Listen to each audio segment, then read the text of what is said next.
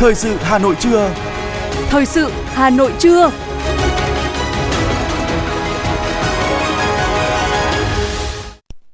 Xin kính chào quý vị và các bạn. Bây giờ là chương trình thời sự của Đài Phát thanh và Truyền hình Hà Nội trên sóng phát thanh. Hôm nay, thứ hai ngày 14 tháng 8, chương trình sẽ có những nội dung chính sau đây. Chủ tịch Quốc hội Vương Đình Huệ chủ trì khai mạc phiên họp thứ 25 của Ủy ban Thường vụ Quốc hội. Hà Nội điều tra thực trạng rừng bóc tách diện tích trồng lớn để quản lý rừng hiệu quả hơn. Các địa phương đồng loạt chi trả lương hưu từ hôm nay. Sau ngày mai, ngày 15 tháng 8, bán xe không nộp lại biển số đăng ký sẽ bị phạt. Trong phần tin thế giới, tàu chiến Nga bắn cảnh cáo tàu chở hàng ở Biển Đen kể từ khi nước này rút khỏi thỏa thuận sáng kiến ngũ cốc Biển Đen. Trung Quốc yêu cầu bảo hiểm bồi thường do mưa lũ cao kỷ lục 9,8 tỷ nhân dân tệ. Số người thiệt mạng tiếp tục tăng trong thảm họa cháy rừng Hawaii tại Mỹ. Sau đây sẽ là nội dung chi tiết. Thưa quý vị, Sáng nay, tại nhà Quốc hội, Chủ tịch Quốc hội Vương Đình Huệ đã chủ trì và khai mạc phiên họp thứ 25 của Ủy ban Thường vụ Quốc hội. Phát biểu khai mạc phiên họp, Chủ tịch Quốc hội Vương Đình Huệ nhấn mạnh, Phiên họp thứ 25 của Ủy ban Thường vụ Quốc hội sẽ diễn ra trong 7 ngày, từ ngày 14 đến ngày 18 tháng 8 đợt 1 và từ ngày 24 đến 26 tháng 8 đợt 2. Nội dung phiên họp này tập trung chủ yếu chuẩn bị cho kỳ họp thứ 6 Quốc hội khóa 15 và các nội dung khác. Đây là phiên họp có nội dung lớn nhất kể từ đầu năm đến nay với 20 nội dung. Để đảm bảo hoàn thành nội dung phiên họp, Chủ tịch Quốc hội Vương Đình Huệ đề nghị Ủy ban Thường vụ Quốc hội tập trung nghiên cứu, trao đổi, thảo luận sâu các nội dung, đặc biệt là nhóm giám sát chuyên đề với 5 chuyên đề lớn, tổ chức chất vấn và trả lời chất vấn tại Ủy ban Thường vụ Quốc hội đối với Bộ trưởng Bộ Tư pháp và Bộ trưởng Bộ Nông nghiệp và Phát triển Nông thôn. Cũng theo Chủ tịch Quốc hội, hoạt động chất vấn và trả lời chất vấn được Ủy ban Thường vụ Quốc hội thực hiện thường niên vào tháng 3 và tháng 8. Đây là hoạt động giám sát tối cao mà Ủy ban Thường vụ Quốc hội đã có chương trình cụ thể. Tại phiên họp này, Ủy ban Thường vụ Quốc hội sẽ xem xét cho ý kiến về dự án luật sửa đổi bổ sung một số điều của luật đấu giá tài sản, dự án luật bảo hiểm xã hội sửa đổi, dự án luật công nghiệp quốc phòng, an ninh và động viên công nghiệp – Ủy ban Thường vụ Quốc hội cũng sẽ có ý kiến về việc giải trình tiếp thu, chỉnh lý các dự án luật, tài nguyên nước sửa đổi, căn cước công dân sửa đổi, lực lượng tham gia bảo vệ an ninh trật tự ở cơ sở, kinh doanh bất động sản sửa đổi, đất đai sửa đổi, nhà ở sửa đổi. Bên cạnh đó, Ủy ban Thường vụ Quốc hội sẽ tiến hành giám sát chuyên đề việc thực hiện nghị quyết 88/2014 QH13 và nghị quyết 51/2017 QH14 của Quốc hội về đổi mới chương trình sách giáo khoa giáo dục phổ thông, cho ý kiến về dự thảo kế hoạch giám sát và đề cương báo cáo của đoàn giám sát Ủy ban Thường vụ Quốc hội về việc thực hiện chính sách pháp luật về đổi mới hệ thống tổ chức và quản lý, nâng cao chất lượng, hiệu quả hoạt động của các đơn vị sự nghiệp công lập giai đoạn 2018-2023 cho ý kiến về dự án đường vành đai 4 vùng thủ đô Hà Nội và một số dự án giao thông quốc gia, Bên cạnh đó, cho ý kiến về dự thảo kế hoạch giám sát và đề cương báo cáo của đoàn giám sát của Quốc hội về việc thực hiện chính sách pháp luật về quản lý thị trường bất động sản và phát triển nhà ở xã hội từ năm 2015 đến hết năm 2023. Đáng chú ý tại phiên họp này, ngày mai, ngày 15 tháng 8, Ủy ban Thường vụ Quốc hội tổ chức hoạt động chất vấn và trả lời chất vấn đối với Bộ trưởng Bộ Tư pháp Lê Thành Long và Bộ trưởng Bộ Nông nghiệp Phát triển Nông thôn Lê Minh Hoan. Trong đó, đối với nhóm vấn đề thuộc lĩnh vực trách nhiệm của Bộ Tư pháp, Ủy ban Thường vụ Quốc hội chất vấn việc thực hiện chương trình xây dựng luật, pháp lệnh, các giải pháp bảo đảm tiến độ, chất lượng và hồ sơ thủ tục các dự án, dự thảo chính phủ trình Quốc hội. Đối với nhóm vấn đề thuộc lĩnh vực trách nhiệm của Bộ Nông nghiệp Phát triển Nông thôn, Ủy ban Thường vụ Quốc hội sẽ chất vấn về giải pháp tháo gỡ khó khăn cho xuất khẩu nông sản, giải pháp tháo gỡ thẻ vàng của Ủy ban châu Âu với thủy sản, việc chuyển đổi mục đích sử dụng, thu hồi diện tích đất trồng lúa và chúng tôi sẽ tiếp tục thông tin về phiên họp này trong chương trình thời sự 19 giờ tối nay. Mời quý vị đón nghe. Mới đây, thành phố Hà Nội đã yêu cầu 6 huyện và một thị xã có rừng tại Hà Nội tiến hành điều tra và khảo sát về thực trạng rừng từ đó sẽ bóc tách các diện tích trồng lấn để quản lý rừng hiệu quả hơn. Khu kinh tế mới Đồng Đò, thôn Minh Tân, xã Minh Chí, huyện Sóc Sơn, trước đây là vùng đất trồng đồi núi trọc. Năm 1988, thành phố Hà Nội đã di dân lên trồng rừng, phát triển kinh tế trang trại, sinh sống và hình thành thôn xóm như hiện nay. Các hộ dân sống tại đây cho biết, năm 2016, khi các đoàn thanh tra về làm việc, người dân mới phát hiện từ năm 2008, toàn bộ đất ở, đất vườn của họ đã được vẽ trong đất rừng phòng hộ. Căn cứ theo bản đồ quy hoạch rừng phòng hộ được phê duyệt năm 2008, huyện Sóc Sơn đã giả soát và phát hiện có khoảng 1.300 ha rừng đang trồng lấn lên các loại đất khác không đúng với thực tế sử dụng. Nhiều huyện khác như Ba Vì, Sơn Tây, Quốc Oai, Trương Mỹ cũng trong tình trạng tương tự. Nguyên nhân là do nhiều năm nay, các diện tích rừng của Hà Nội vẫn chưa được cắm mốc ranh giới với các loại đất khác, cũng như không được điều tra thực tế, dẫn tới bất cập trong công tác quản lý. Theo chỉ đạo của thành phố Hà Nội, đến tháng 10 năm 2023, các quận huyện sẽ phải báo cáo về thực trạng đất rừng cũng như tình trạng trồng lấn và đề xuất các giải pháp bóc tách đất ở, đất vườn và các loại đất khác ra khỏi đất rừng, đảm bảo quyền lợi hợp pháp của các hộ dân và các tổ chức bị trồng lấn. Theo số liệu cập nhật từ Tập đoàn Điện lực Việt Nam EVN, có gần 93% dự án điện tái tạo chuyển tiếp đã gửi hồ sơ cho công ty mua bán điện để đàm phán hợp đồng mua bán điện sau hơn 3 tháng đốc thúc. Còn 6 dự án tổng công suất gần 285 MW vẫn chưa gửi hồ sơ đàm phán giá điện đến EVN. Theo đó, đến nay có 18 nhà máy, phần nhà máy năng lượng tái tạo chuyển tiếp với tổng công suất hơn 952 MW vận hành thương mại phát điện lên lưới quốc gia. Tổng cục Thuế cho biết, trong thời gian tới, ngành sẽ tiếp tục tổ chức quản lý thuế hiệu quả đối với các nhà cung cấp nước ngoài nhằm chống thất thu ngân sách nhà nước. Theo thống kê của Tổng cục Thuế, đến nay đã có 58 nhà cung cấp nước ngoài đăng ký khai thuế và nộp thuế qua cổng thông tin điện tử dành cho nhà cung cấp nước ngoài. Tổng số thu ngân sách các nhà cung cấp nước ngoài đã được triển khai nộp trực tiếp trên cổng thông tin điện tử từ ngày 1 tháng 1 năm 2023 đến nay là 3.404,05 tỷ đồng. Trong số đó, thuế giá trị gia tăng là 1.717 tỷ đồng, thuế thu nhập doanh nghiệp là 1.688 tỷ đồng. Đối với cổng tiếp nhận thông tin thương mại điện tử trong nước, hiện hệ thống vận hành ổn định, tiếp nhận dữ liệu kê khai từ các sàn thương mại điện tử gửi cơ quan thuế. Cụ thể, gửi th- đến ngày 17 tháng 7 đã có 334 sàn thương mại điện tử gửi dữ liệu cung cấp thông tin cho cơ quan thuế, trong đó có nhiều sàn thương mại điện tử chiếm thị phần lớn như Shopee, Lazada, Sendor, Voso, Tiki, Tổng Liên đoàn Lao động Việt Nam đang lập tờ trình về việc tiếp tục hỗ trợ đoàn viên công đoàn, người lao động bị giảm thời gian làm việc, chấm dứt hợp đồng lao động do doanh nghiệp bị cắt giảm đơn hàng. Theo đó, các cấp công đoàn dành nguồn tài chính công đoàn hỗ trợ một lần bằng tiền mặt cho đoàn viên và người lao động tại các doanh nghiệp, hợp tác xã có đóng kinh phí công đoàn trước ngày 30 tháng 9 năm 2022 bị giảm thời gian làm việc, chấm dứt hợp đồng lao động từ ngày 1 tháng 10 năm 2022 đến hết ngày 31 tháng 3 năm 2023. Mức hỗ trợ cho đoàn viên công đoàn là 1 đến 3 triệu đồng. Người lao động không là đoàn viên công đoàn được hưởng mức hỗ trợ bằng 70% so với mức hỗ trợ đối với người lao động là đoàn viên công đoàn. Đến nay, tổng số hồ sơ được tiếp nhận là 86.528 người, số đoàn viên được hỗ trợ 80.042 người với số tiền hơn 114,525 tỷ đồng. Thời gian thực hiện hỗ trợ từ ngày 1 tháng 4 năm 2023 đến hết ngày 31 tháng 12 năm 2023 thời hạn tiếp nhận hồ sơ chậm nhất đến ngày 31 tháng 1 năm 2024, thời hạn hoàn thành thủ tục hỗ trợ cho đoàn viên công đoàn, người lao động chậm nhất trong ngày 31 tháng 3 năm 2024. Các quy định về đối tượng, điều kiện, mức hỗ trợ, thủ tục, hồ sơ hỗ trợ đều được giữ nguyên. Tổng kinh phí dự kiến là khoảng 145 tỷ đồng. Sở Giáo dục và Đào tạo Hà Nội đề xuất Bộ Giáo dục và Đào tạo điều chỉnh thông tư liên tịch số 06/2015 quy định về danh mục không vị trí việc làm và định mức số lượng người làm việc trong các cơ sở giáo dục mầm non công lập với đối tượng nhân viên. Đề xuất này xuất phát từ thực tế hoạt động của các cơ sở giáo dục mầm non công lập trên địa bàn thành phố hiện nay. Hầu hết các trường mầm non công lập đều đang thiếu giáo viên, nhân viên nuôi dưỡng, nhân viên kế toán, nhân viên y tế và nhân viên bảo vệ. Do mức lương, thu nhập thấp nên nhiều nhân viên các cơ sở giáo dục mầm non nghỉ việc, chuyển việc. Từ năm học 2018-2019 đến nay, thành phố không giao thêm biên chế, không tuyển dụng nhân viên kế toán, nhân viên y tế cho các trường mầm non. Tính đến hết năm học 2022-2023, thành phố Hà Nội có 1.147 trường mầm non, trong đó có 807 trường mầm non công lập, tăng 5 trường so với cùng kỳ năm học trước và 340 trường ngoài công lập, giảm 14 trường. Tổng số trẻ được huy động ra lớp là hơn 510.000 trẻ. Toàn thành phố có gần 68.000 cán bộ quản lý, giáo viên, nhân viên mầm non. Thưa quý vị và các bạn, hôm nay Nghị định số 42 sẽ bắt đầu có hiệu lực. Bưu điện Việt Nam phối hợp với cơ quan bảo hiểm xã hội sẽ bắt đầu tiến hành chi trả lương hưu đến người hưởng theo Nghị định số 42 từ hôm nay. Việc chi trả này sẽ được áp dụng đối với cả hai hình thức nhận tiền qua thẻ ATM và nhận tiền mặt tại bưu điện.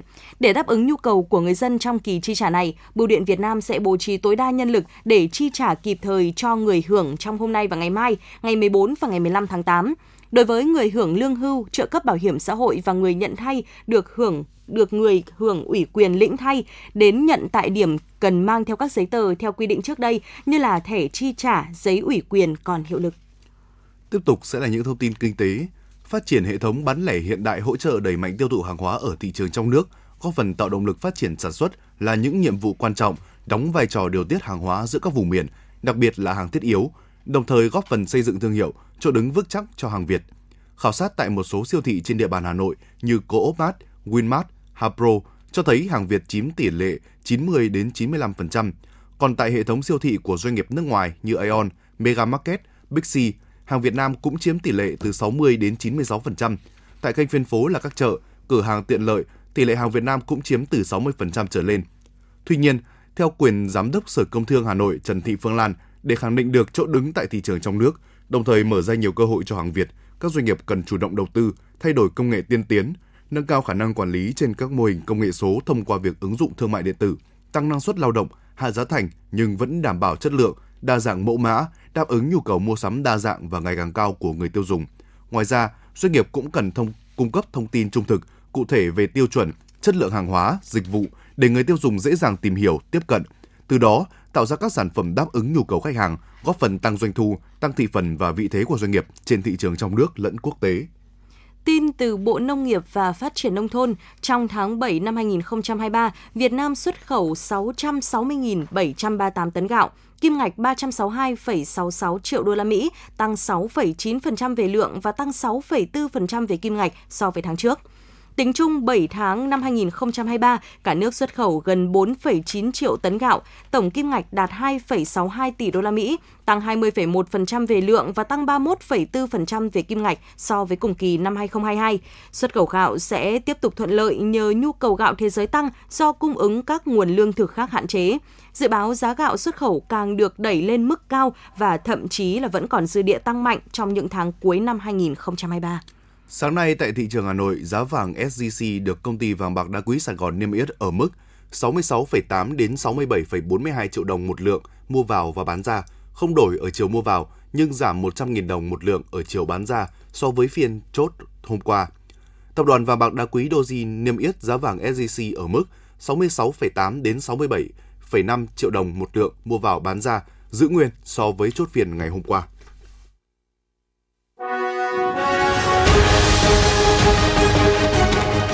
Thời sự Hà Nội, nhanh, chính xác, tương tác cao. Thời sự Hà Nội, nhanh, chính xác, tương tác cao.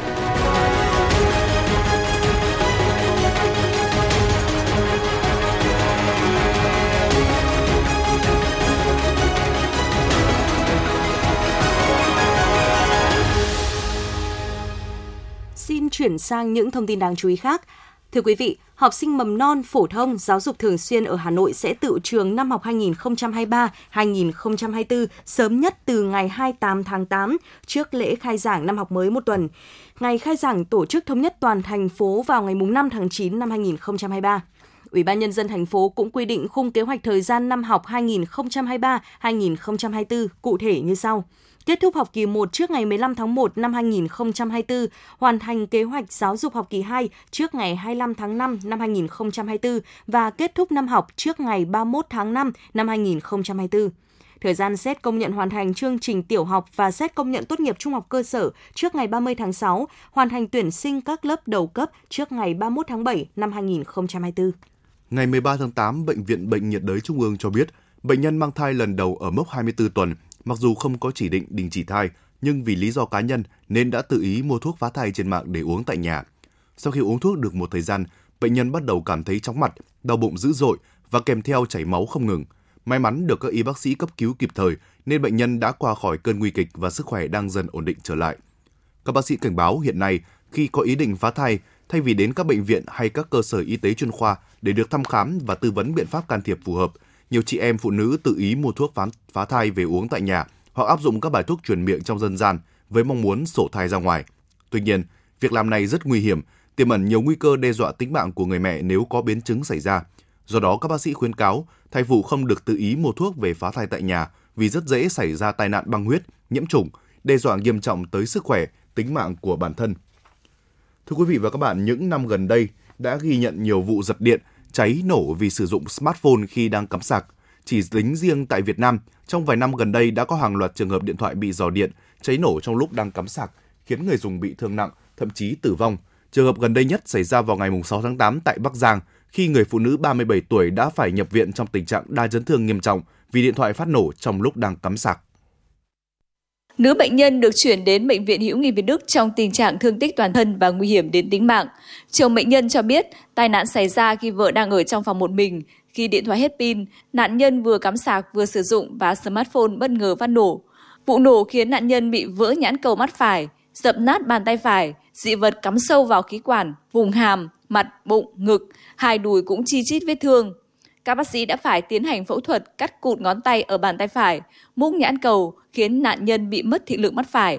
Bác sĩ Nguyễn Trọng Tài, khoa phẫu thuật chấn thương, Bệnh viện Hữu nghị Việt Đức cho biết. Mặt gây biến dạng, vết thương ờ, gây vỡ nhãn cầu, mắt mảnh nhựa khoảng tầm ờ, 0,5 đến 1 cm vẫn vẫn là đang cắm vào trên vị trí vết thương.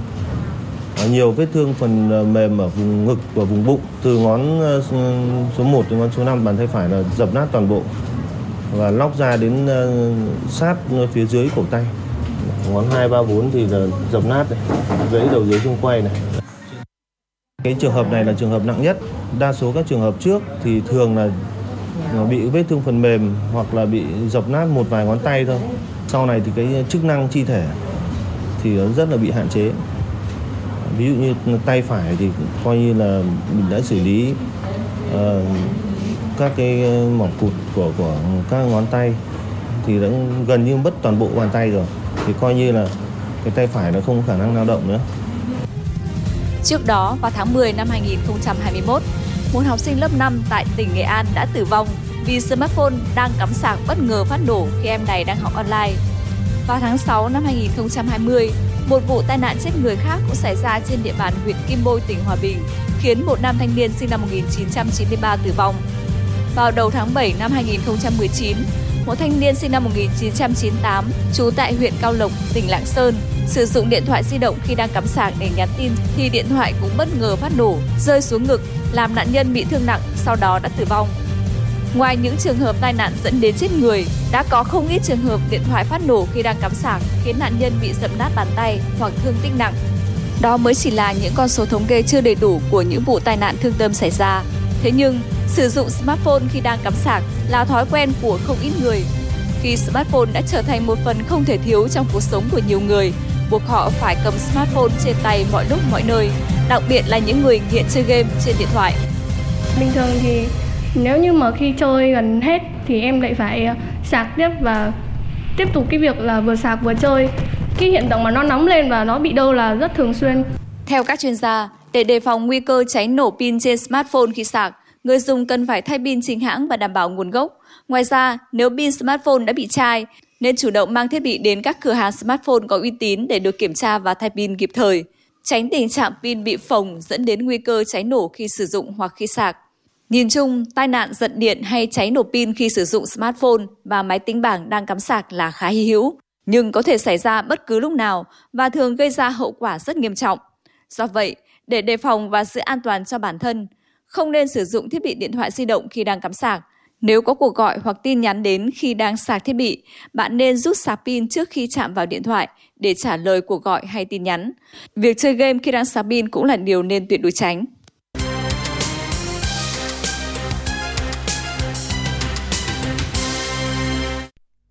Công an thành phố Hà Nội thông tin thời gian gần đây xuất hiện các đối tượng giả danh cán bộ thuế rồi yêu cầu người dân cài phần mềm giả mạo để lấy cắp thông tin cá nhân, thông tin tài khoản ngân hàng với mục đích chiếm đoạt tài sản.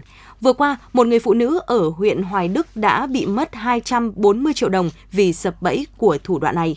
Công an thành phố Hà Nội đề nghị người dân không tải hoặc cài đặt ứng dụng của cơ quan thuế qua các đường dẫn hoặc theo hướng dẫn không chính thống, không phải do Tổng cục Thuế cung cấp.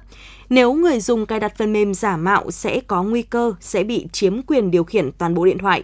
Các tin nhắn của gọi đến máy điện thoại của nạn nhân sẽ được ứng dụng kiểm soát, ngầm chuyển về máy chủ do đối tượng quản lý, không hiển thị trên điện thoại của nạn nhân.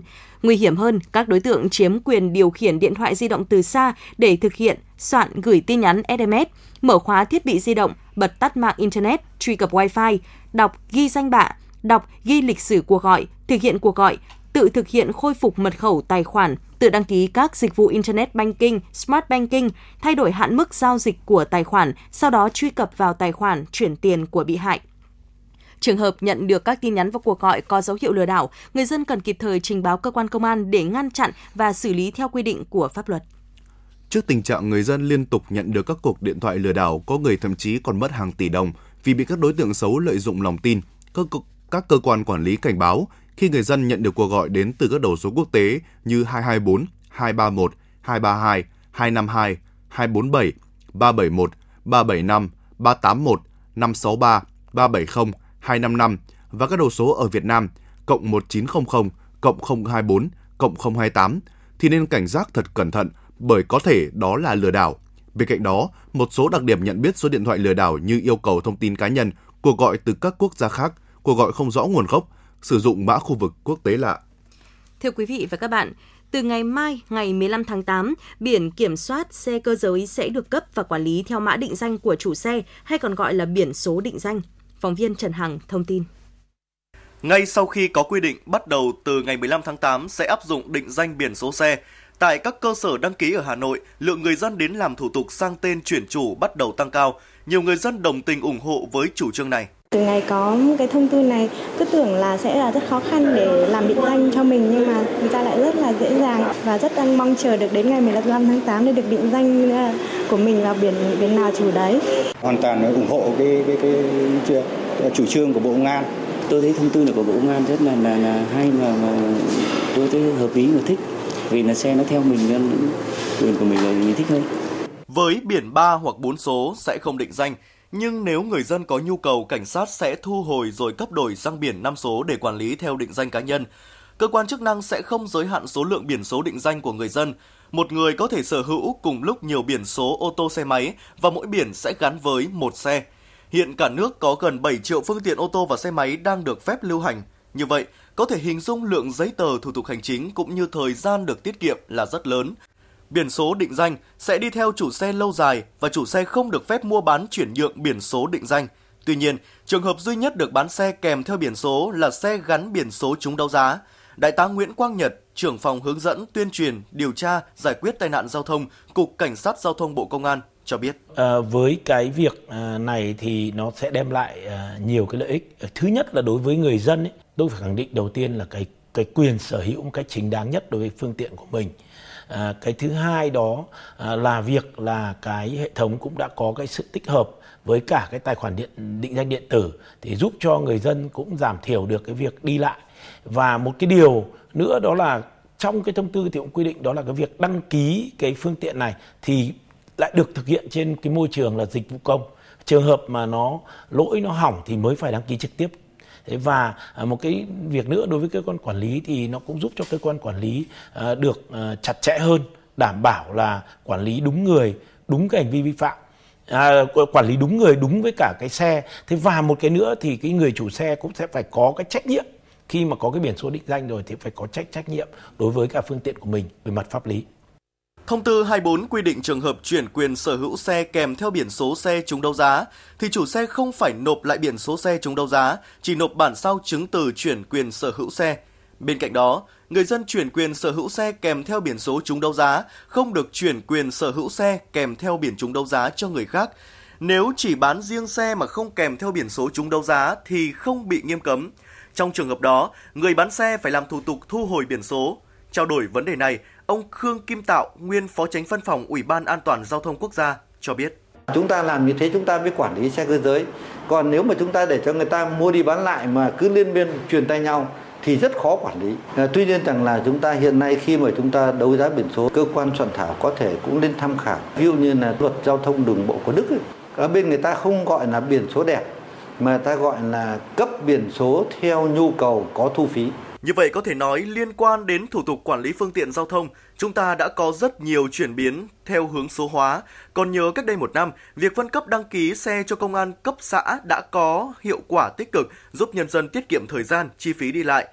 Giờ đây, việc quản lý biển số định danh sẽ tiếp tục là bước tiến trong cải cách hành chính, không chỉ tiết kiệm thời gian công sức mà còn giảm tham nhũng, tăng cường hiệu quả quản lý xã hội theo hướng minh bạch, công bằng hơn.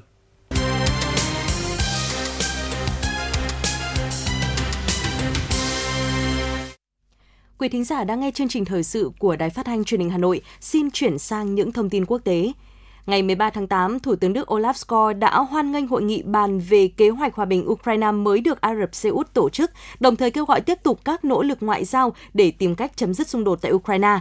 Hội nghị diễn ra cuối tuần trước tại thành phố Jeddah với sự tham gia của các đại biểu đến từ khoảng 40 quốc gia, trong đó có Trung Quốc, Đức, Ấn Độ và Mỹ. Nga không tham dự hội nghị này. Một tàu chiến của Nga hôm 13 tháng 8 đã bắn cảnh cáo một tàu chở hàng ở Tây Nam Biển Đen khi con tàu này đang trên đường tới Ukraine.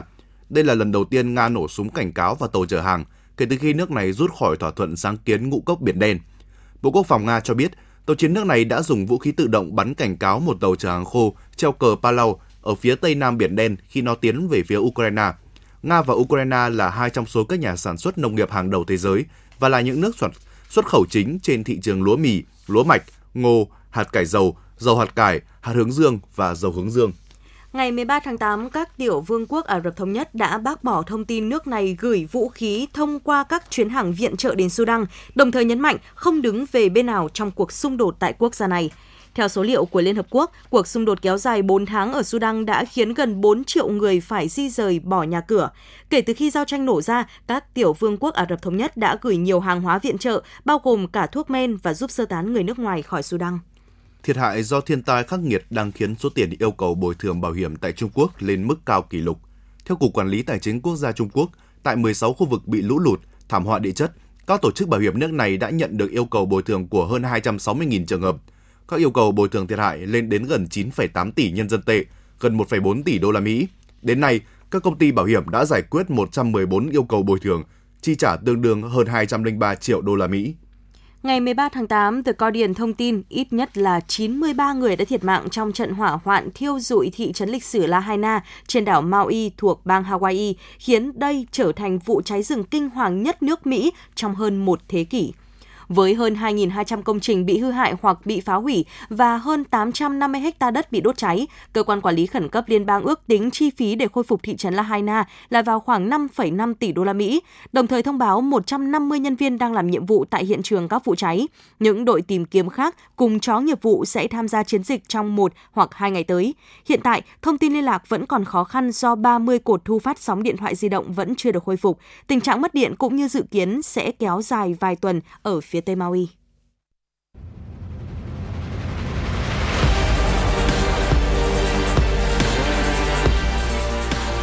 Bản tin thể thao Bản tin thể thao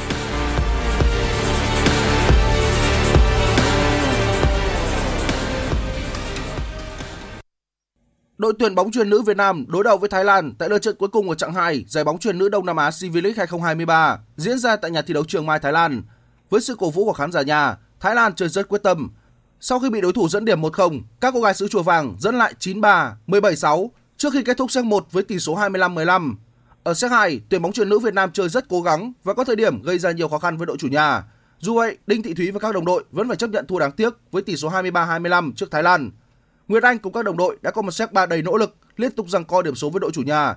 Đây cũng là set đấu hay nhất của các cô gái Việt Nam, nhưng vẫn để thua 22-25 trước Thái Lan. Trung cuộc, tuyển bóng chuyền nữ Việt Nam để thua 0-3 trước Thái Lan và giành ngôi Á quân ở chặng 2 CV League 2023.